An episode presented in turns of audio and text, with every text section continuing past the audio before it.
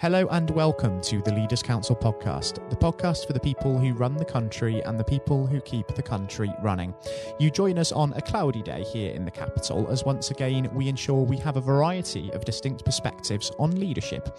My name is Scott Challoner and I'm delighted to be joined on today's programme by Diane Kenny. Diane is the owner and director of the Courtyard Centre for Health and Wellbeing in Biggleswade, Bedfordshire. She's also director of local business Langford Assets.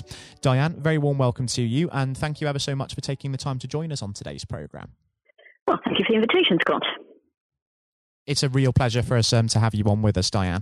Now, the purpose of this discussion, first and foremost, is to establish your take on leadership. And I think it's fair to say that leadership is really being put to the test at the moment, isn't it, with the emergence of COVID-19, no less, and the need for the leaders of governments, businesses and organisations all over the world to chart a course through this unprecedented crisis. In your line of work, how has it been adapting to the challenges that the pandemic has brought about? Because I can imagine that they have been tremendous. They have been, as I know they have been for, well, just about everybody probably, both personally and in business. As you mentioned, I run, together with my daughters, the Centre for Health and Wellbeing. All three of us are yoga teachers and teach meditation as well, so that's our main active contribution within the structure of our work. So everybody who teaches or is a therapist there, we have classes in yoga, meditation, Pilates, Tai Chi mostly. Yoga is our mainstay. So all of the teachers come in and operate, and the therapists, on a self-employed basis. So, for example, we haven't been able to support them with the furlough arrangement for employees, because they're self-employed, but they have been able to get some money on that arrangement. Obviously, we had to close our doors immediately. The lockdown was announced quite a while ago now. This is track of time. Don't even tend to know which day it is, because usually I know, well, Monday I'm teaching this and Tuesday I'm teaching that and so on. That's all gone a bit by the wayside as well now. So we have closed down. We very quickly appreciated that we could do online classes, offer those. Obviously, the therapists can't work online, most of them, with things like osteopathy, acupuncture, physiotherapy, which we have, which involves very close personal physical touch. But some of our counsellors, for example, are working online through Zoom and whatnot, to hold sessions which are extremely, extremely important. And we have an open phone line and emails, of course, so that people who are in any state of fear, worry, anxiety can ring us up for a chat, and we can do our best to support and help them. So that's very important. For me, the technical sides of Zoom and NumaStream and all the rest of it is a bit beyond my technical capabilities, but I think this is one of the qualities of leadership, to acknowledge when one has areas of insufficiency of knowledge or expertise, as we all do, and willing to ask and to learn. So my daughters, who are just about, I've got twin daughters, about to come up to their 30th birthday. Personally, they were planning on a big party, but that's gone AWOL now, of course. So they've been absolutely brilliant in doing all the technical side of it. So we've had to invest and put money, obviously, into new equipment with tripods and cameras and special computers, recording equipment, and work out how to do that and signing up to various systems. So that's been a big learning process. But again, with the aspect of leadership, that's part of acknowledging changing circumstances, not being overwhelmed by them, but calmly and clearly facing them and looking at the bigger picture, not only getting into a panic and, oh my God, how are we going to survive and so on, but saying, right, this is the situation, so staying calm and how is the best way we can deal with this. Mm. So that's what we're doing now. And in fact, in some ways, you talked about looking ahead to the future there. When we do come back to open our doors, which we're definitely going to do, you can't keep a good woman down, as they say, or a good team, we're going to see how we can continue to incorporate the internet side of things and perhaps widen the scope of the people who come for our various services. At the moment, we're very locally based.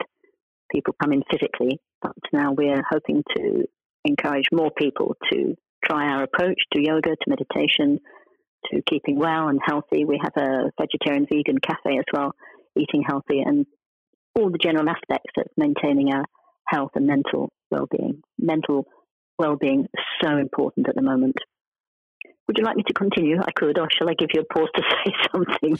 No, I was actually going to ask him about the mental health and wellbeing side of things, because I can imagine that even though the sort of online side of things has been an incredible challenge in some ways, it must be incredibly important for the mental health of those who benefit from your services, because that sort of social isolation during the lockdown is really going to have affected them. And I think that human interaction side of things that we get from sort of going to sort of fitness club centres and also going to work in sort of a common space, I think we've taken that for granted a bit, haven't we, prior to all of this? Well, it's very, very sad. For example, a personal friend of mine many, many years ago, way back when I was at college, he doesn't live near, but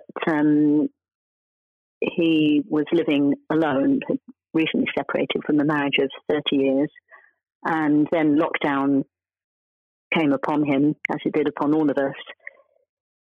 It was so overwhelming for him that sadly he committed suicide. And this was my first experience of a Zoom funeral, sharing some of the lovely memories of his life. Lovely, lovely man, witty, talented.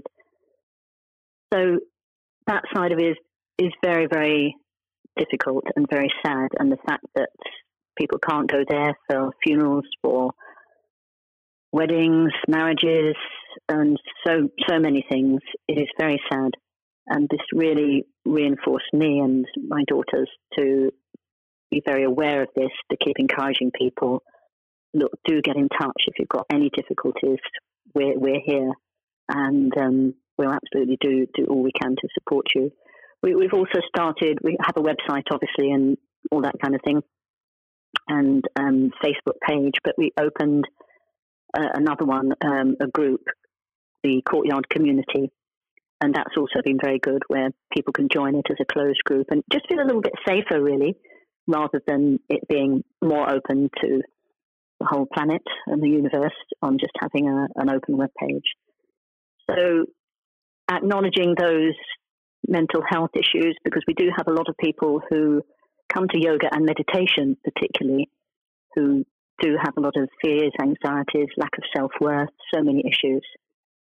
So we have a good working knowledge of that. And as I mentioned earlier, we do have counsellors, psychotherapists, people who do Reiki and massage and so many supportive therapies to help people through difficult times, whether it's physical health, emotional, mental, psychological, spiritual crises as well. What's the point of it all, and so on. So we're absolutely doing all we can to support people. That's certainly very encouraging. And interestingly enough, as well as being an incredibly difficult and a very tragic time for businesses and communities all across the world, it's been a very significant learning curve as well as to the fact that businesses have had to really adapt to meet the challenges that the crisis has brought with it. Is there anything that you would say that you have learned as a positive over the last few months as you have adapted to this new reality amid all of that sort of horror and anxiety? Well, the importance of community is so important.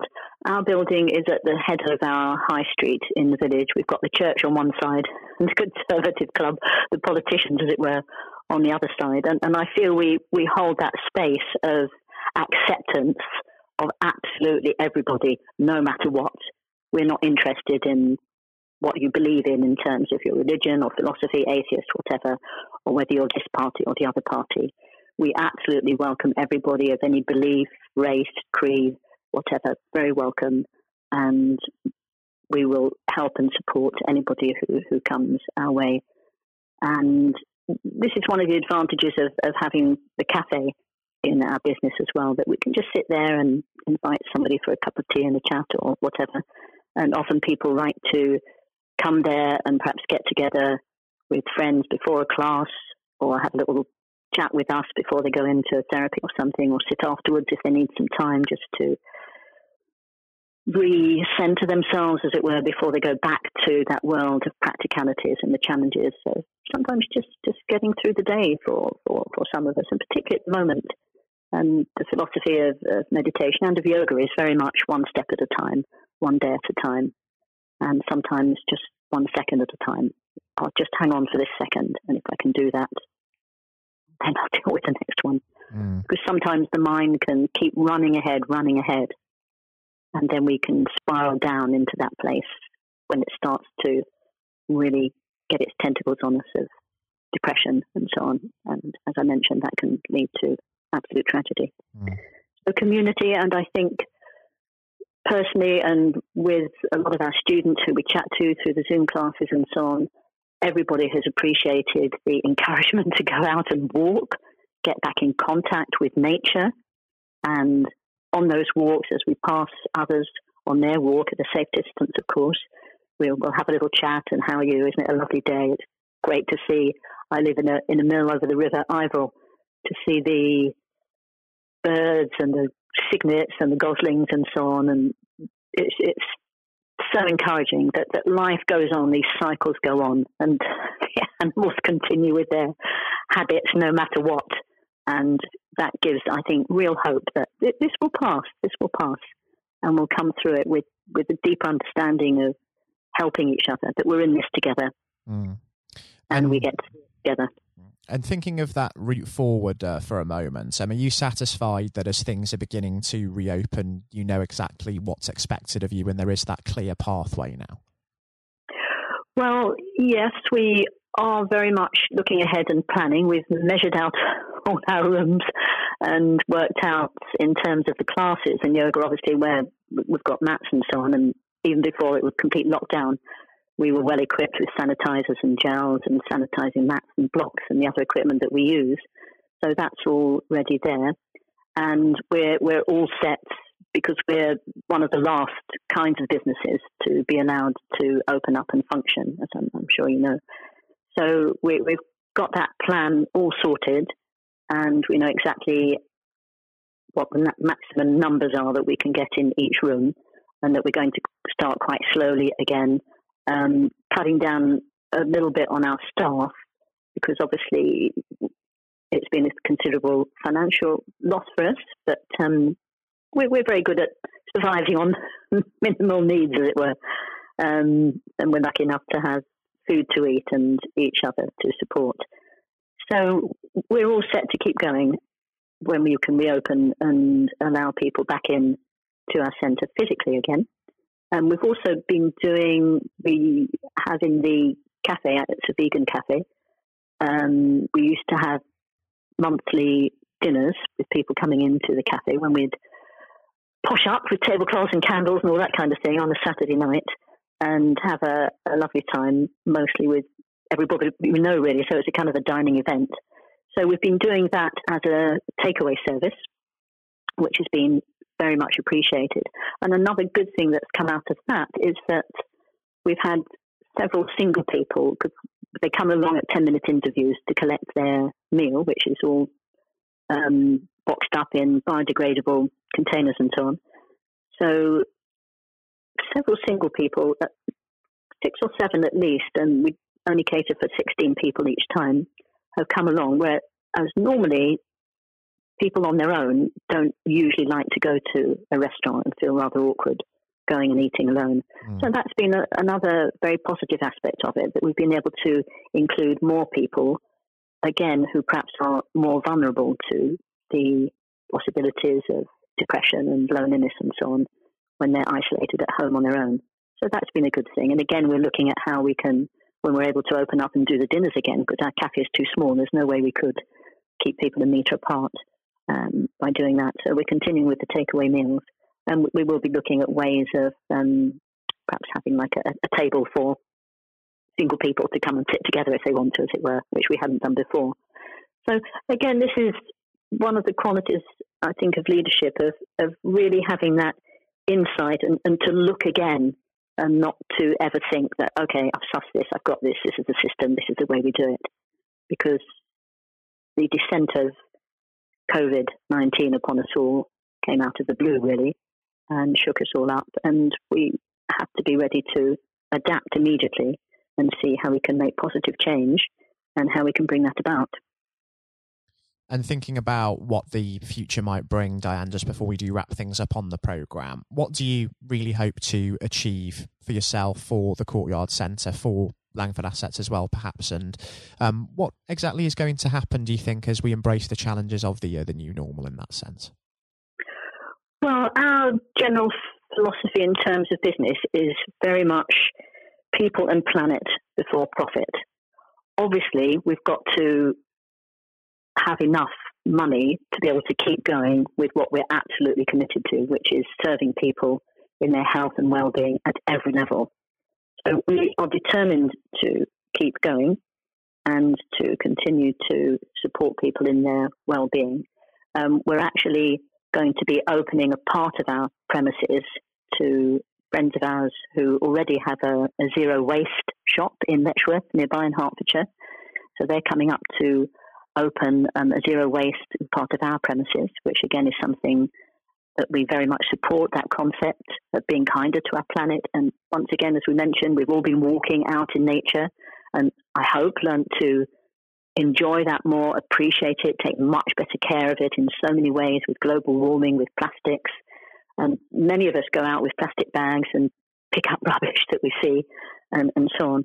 So I'm extremely positive. And as I mentioned earlier, the fact that because we've been teaching people and communicating through the internet, that we'll go on doing that. And therefore, our own community, instead of being confined really to a radius of maybe 10 miles around our town, it will be much bigger and we'll be able to include more and more people into that. So, yeah, I'm looking forward to it. I'm very optimistic. That's really encouraging to hear, Diane, and given that it's been an incredibly insightful experience having you join us to discuss this, I think it would be wonderful to actually catch up and have you back on the programme in a few months' time just to see how things are getting on and how those hopes are being borne out. Well, that would be lovely, and I look forward to celebrating with you when we're all set free again. Let's certainly hope that comes around sooner rather than later. Diane, it's been a real pleasure having you join us on the programme today. I thank you once again for the time taken to do just that. And most importantly, do continue to take care and stay safe with all still going on, because we're certainly not quite out of the woods with this one yet. Absolutely, yes. And I wish you the same, Scott, as well. That was Diane Kenny speaking, owner and director of the Courtyard Centre for Health and Wellbeing and director of Langford Assets. Coming up next on today's programme, I will be handing over to Matthew O'Neill for his exclusive interview with former Education Secretary Lord Blunkett.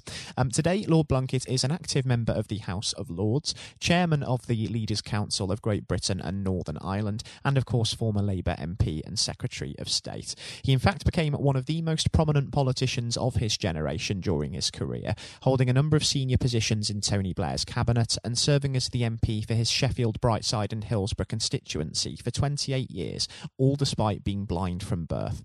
He was elevated to the House of Lords back in August 2015 as Baron Blunkett of Brightside and Hillsborough. And I hope that you enjoy listening just as much as Matthew relished the opportunity to speak with him. All of that is coming up next. Lord Blunkett, welcome. Thank you very much. It's very good to be with you.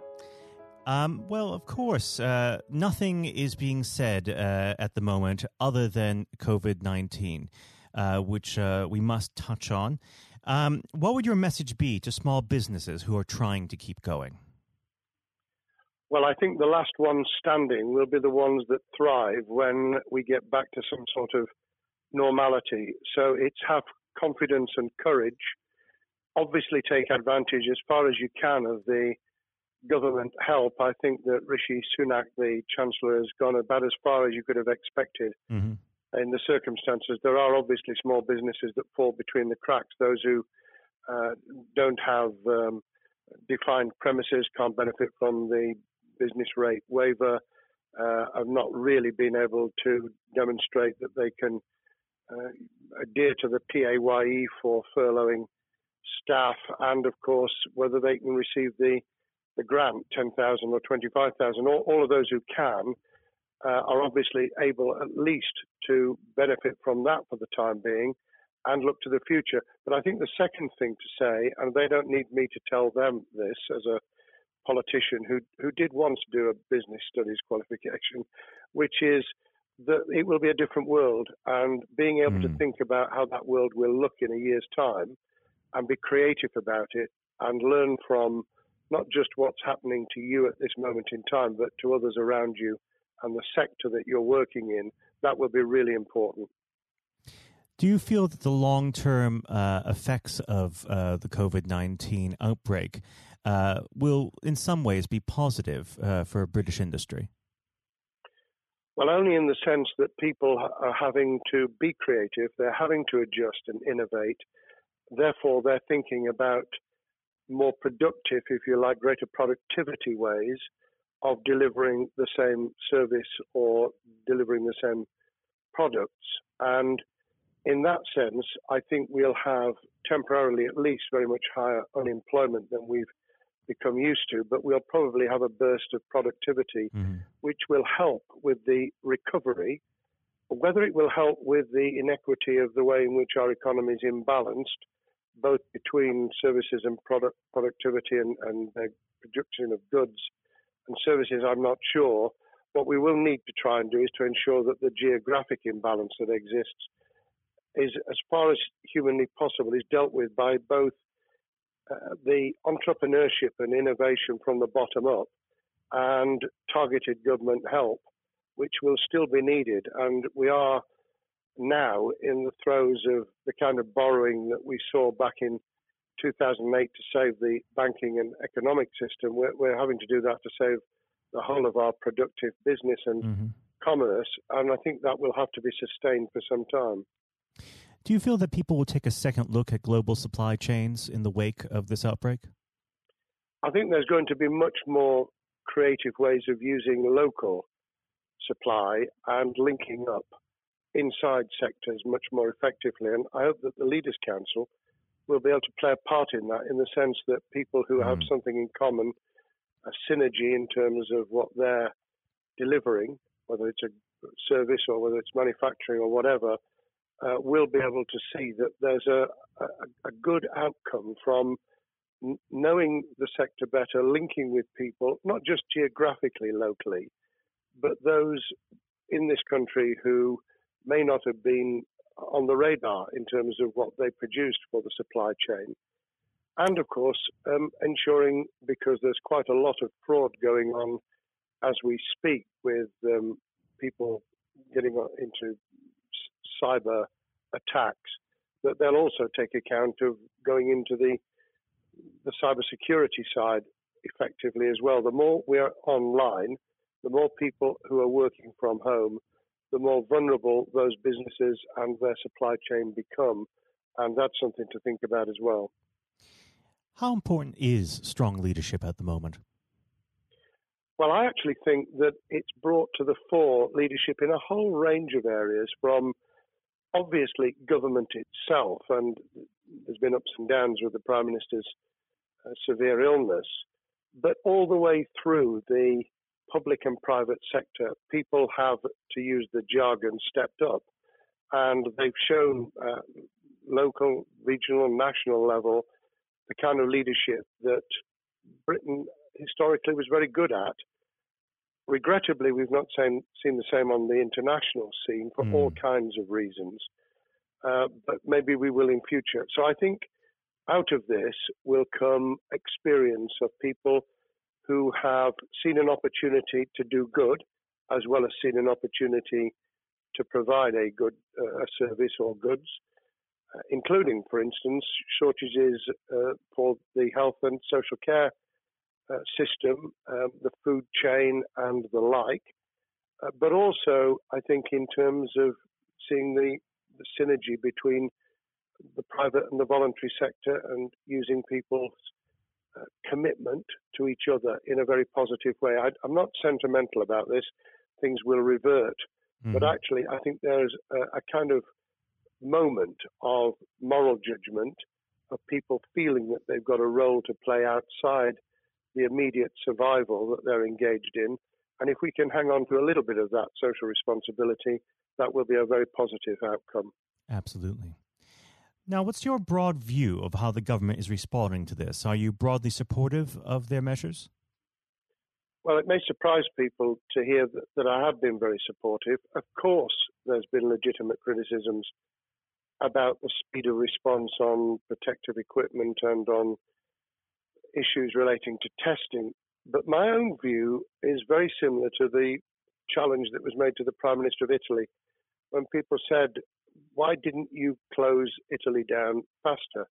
And he said, a fortnight before we did it, I would have been considered to be a madman and nobody would have agreed to do it if I'd tried to move too quickly. And I think that's something that we need to reflect on here in the UK. We may have seen the signals elsewhere across the world and taken them more seriously at the time. Hindsight is a wonderful thing, but as someone who's had his life in the opposite political party to the present government, I think that with some hiccups and mistakes, they've not done a bad job in what has been incredibly difficult circumstances. And you're absolutely right. In a liberal democracy that we live in, it's very difficult for people to swallow orders given to them from government.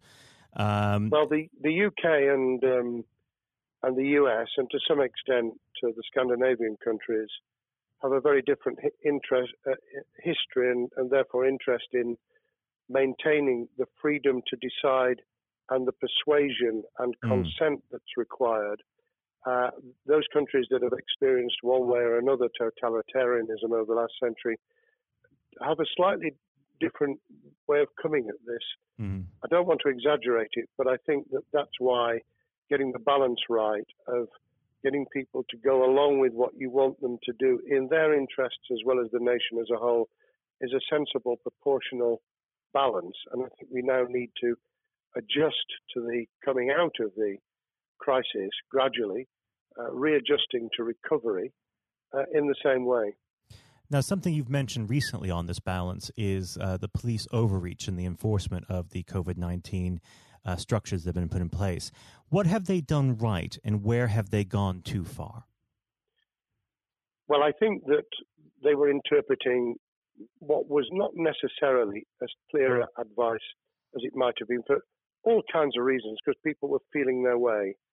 I think what's come out of it has been a demonstration by local police services in some parts of the country that they could get people to do what was needed without the heavy hand of drones overhead or people being told that they shouldn't be walking in the street, because this was all about self-isolation, not incarceration. It was about getting people not to pass the infection on to each other and therefore to provide distance rather than to make our lives a misery. Those police services that adopted that policing by consent and chipping people along did really well. Those who went over the top, I think, soon got a very substantial pushback. And one of the strengths of our democracy is that you could have that debate. People could say, I'm terribly sorry, we think the police force in our area has gone over the top. And that in itself is a constraint and a readjustment. That's another strength of living in a country where you can have opinions and express them without actually being thought to be a fool. Now, of course, the government has faced criticism that they were slow to react, and Boris Johnson wasn't present at the early COVID-19 COBRA meetings. Now, Number 10 has claimed that this is normal practice. The Health Secretary often chairs COBRA meetings related to health. Does this tally with your experience as a Secretary of State, or would you have expected the PM to be more hands-on during the initial stages? I think different prime ministers do have a very different style. And Boris's style, which I think will now be considerably adjusted, was very swashbuckling. In some senses, delegating is a good thing, as every leader of every business or public service knows. Those who try to pull too much into themselves end up with a massive bottleneck, great failure of trust, and the inability of people to show what they're worth and to demonstrate their capability. So I'd be very wary of jumping in and saying he was wrong to delegate the essential COBRA meetings. What I was surprised about was that he didn't chair the first couple, because my experience with Tony Blair for the 8 years I was in cabinet was that Tony was a great delegator, but he would get a grip to begin with, watch what the difficulties were, and then give people direction and confidence to be able to get on with it. So looking back, I think Boris himself probably thinks, God, I wish I'd spotted the signals from elsewhere in the world more rapidly, and I'd just been there. However, this also raises another issue. All of us in positions of leadership need good teams around us. I think after this is over, he will be assessing those who really did step up and those who demonstrated their inadequacy. I think we'll probably end up in a year's time with a much stronger cabinet than we have today. Well, absolutely. And of course, we've seen a significant drop in the visibility of certain special advisors like Dominic Cummings during this entire period. So it'd be interesting to see how that pans out. Well, it's certainly readjusted the role of those behind the scenes with those who should be taking the decisions, having received advice. Obviously, there's been a complete transformation in the profile of experts, if I might use that term, who'd previously been denigrated. Scientists, medics, people with behavioural science understanding. My only criticism was, were we getting wide enough advice? Were we narrowing it too much to a couple of key centres in London? But that's because I've always been adverse to everything being London-centric. I think there's great expertise, wisdom, experience out in the sticks, and we should use it. Rightly so. Now, was pandemic planning part of your time as a minister, particularly perhaps when you were Home Secretary? Well, it was, but it was on the back of risk arising out of counter-terrorism measures. Right. I was the Home Secretary for 3 months when the attack took place in September 2001 on the World Trade Center and beyond. We did an enormous amount of scenario planning, both desktop and real. On the back of that, it was very heavily orientated to future developing terrorism risk. I certainly got involved with talking about pandemics. I remember being at a seminar in Edinburgh where the university there had done a lot of work itself on the issue of pandemics. And of course, we saw SARS and other things emerging. I think people have criticised the government for not picking up the report from 2015, 5 years ago. I think that what happens is human nature kicks in. You deal with what you're immediately faced with. You can sponsor reports, and this is true of business planning, of course, as well, and scenario planning for what business continuity will look like, recovery plans for business, what will happen if there's a cyber attack, what happens if there's an energy shutdown. These kind of things you can look at, but you're immediately turning your eyes to what's in front of you. And had we picked up a bit more on the danger from Ebola and SARS and what have you in the past, then we might have said, what if something hits us in the developed nations that we don't have a vaccine for, that we can't immediately whisk up protective materials or equipment or, for that matter, medicines that help with recovery, all of which we now see are a danger. I think this will make an enormous difference to the planning for the years ahead. I hope it will be widened so that we don't just look at what's happened, but very rarely do you see something exactly repeat itself. Some of the circumstances will be, but others won't. So that's why I've put emphasis in what I talk about on looking at the other virus, the cyber attack scenario, which could be just as dangerous in a world of just-in-time provision. One of the miracles of the modern developed world, except for the very poor, has been the distribution of food. A lot of it on computerized technologically advanced systems, if that were to come down, we'd be in real trouble. So I think we need to think those sort of scenarios as well. So have a full plan across both sectors, biological warfare, pandemics, and cyber warfare. Yes, and to do so on different levels. I think, again, thinking global but acting local, we need a lot more to think about what would happen if something took shape that actually broke down those national and global chains and how we would cope. And without, obviously, we've got enough fear and anxiety to last a lifetime. Without creating even more anxiety, we can think about those things for the future in a more rational way, I think. Now, aside from the physical threat of the virus, one of the things that people are vastly worried about is the effect on the economy, not just national economy, but also the world economy. Now, it has been said by certain parties, and I'd like to garner your thoughts on this. Is there a danger of the effects of the lockdown being even worse than those of the virus? Were it be prolonged, I fear that balance would tip the other way. It is about proportionality. It is about balance. It's the wisdom of Solomon, really, to get the moment right when you start to move and then to move quickly.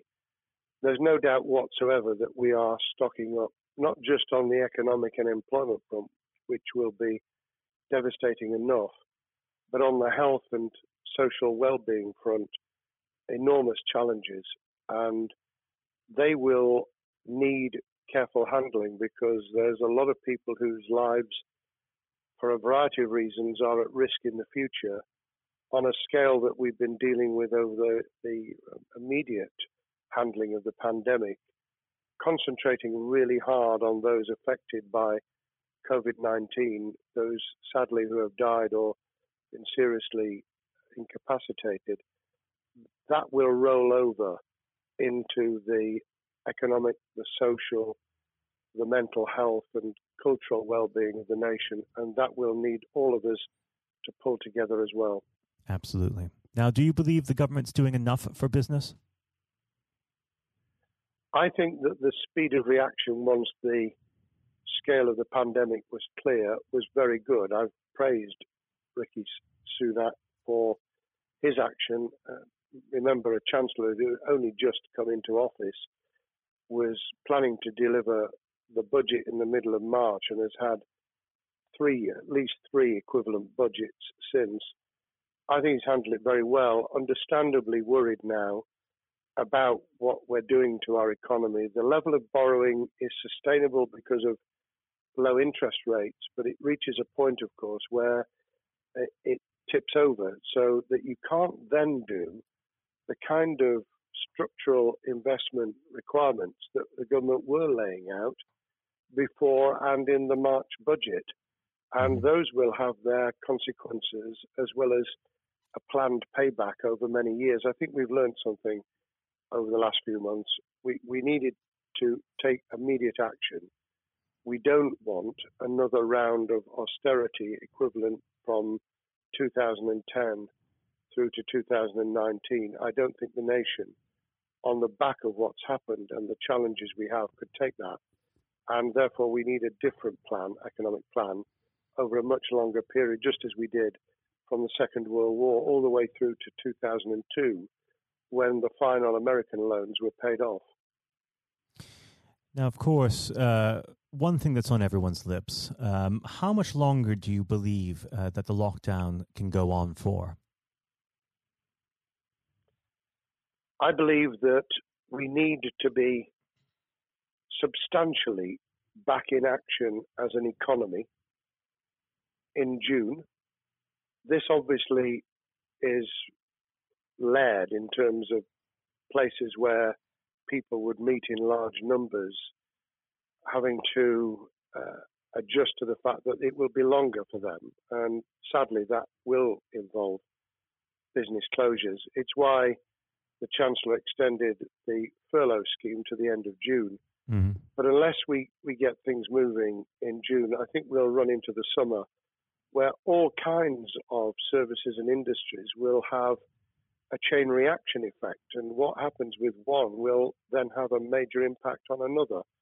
And then you get the skittle effect where things get knocked down that you hadn't perceived were going to be affected. So I very much, if I were in government, and I always think of things in that context, what would I do if I were in government? I would be on the side from the second week in May, on the side of the hawks in terms of saying we've got to start moving and we've got to do so with the collaboration and cooperation of the public who have got the message, who did behave, who responded magnificently. Let's try and get back. Perhaps, doing things differently for a time, but substantially getting back to business as usual. And unless we do that, then those areas that can't and wouldn't expect to be back in action immediately get pushed further into the middle of the year and the autumn, and then they become unsustainable.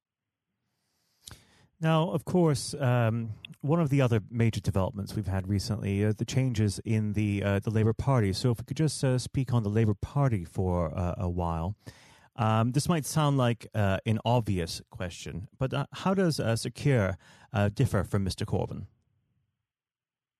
Well, I'm biased because I believe the Labour Party has come out of 4.5 years of a black hole of a nightmare, where it neither represented a credible opposition nor an electable government, and the combination was to let those who supported the Labour Party and needed some of its policies, let them down very badly. Sir Keir Starmer both is a highly intelligent, professional lawyer who, as Director of Public Prosecutions, led the service well, had to take difficult decisions at a time of austerity, understands the world beyond Labour members, but has been able to do business with those who originally supported Jeremy Corbyn and was able to command support from them. His creation of a balanced shadow ministerial team has been very encouraging. I supported Lisa Nandy, who he's made shadow foreign secretary, because I thought she understood the north of England and the disaffected former Labour voters. But I believe that Sir Keir has taken on board those who have something really sensible to offer. And I believe he will be both a great leader of the opposition. More importantly, he will then present himself as a credible alternative prime minister. And all governments need an alternative government at their shoulder. It was true of us from 1997, and it took the Conservatives some time to recover and to get to that position, but they did, and the Labour Party will, and that's crucial for our democracy. All of us need to understand and appreciate that a living, breathing, functioning democracy requires a credible, confident, and in many ways supportable opposition, as well as a government that we clearly want to do well, because none of us want, as we didn't with the COVID crisis, none of us want the government to fail. We want to see our economy recover. We want our social well-being to be taken into account. We want to overcome deep-seated inequality and poverty, and we want to do it with enterprise and entrepreneurship and business playing their role. And that is about leadership nationally, locally, in the private and the public sector, people with ideas, with confidence, with the ability to pull teams around them, above all, to have some idea of what it is they want to achieve and a very good idea as to how to achieve it. Now, of course, one of the biggest problems Sir Keir is facing will be tackling the party's anti-Semitism problem. There has been a recent internal report that has been quite damning. What's your response to that report, and what does Sir Keir need to do in response? Well, there are two reports. One which is being produced by the Equality and Human Rights Commission which he will, and has already indicated, will implement in full. The second was a leaked report put together by the supporters of Jeremy Corbyn, 800 pages of private interchanges on social media, which he has, Keir Starmer, set up an investigation to identify who did it, who leaked it, what the content was, does it have any salience and lessons for us, and where necessary, action will be taken. So I hope that as he moved very quickly to reassure the Jewish community, so he will be able to take the necessary steps to back up that reassurance with the kind of actions that says that this was a blight on a historic great political party that all of us were ashamed of. We've been able to put that behind us and to move on to facing the future with confidence. What's the one key thing that Keir needs to do to restore Labour as an election-winning party? I think Keir Starmer's major challenge is to convince sceptical voters that Labour has not only reverted to a party that they can support because they can see it acting, developing, presenting as a credible alternative government, mm-hmm. but also that the lessons have been learned from the fiasco from 2015 onwards. In other words, there have to be very clear signals of substantial change, not just the right words, not just reassurance that we're not going back to some of the crazier policies, but actually that we've understood why the electorate rejected those policies so substantially in December 2019. If people get that message, they'll understand that the Labour Party has changed, as it did in the 1980s and early 90s, to become the electable government with the greatest majority and historic majority, even greater than 1945, which I was privileged to be able to take advantage of in 1997 when I joined the Cabinet. Now, I know what your answer is going to be to this question, but indulge me.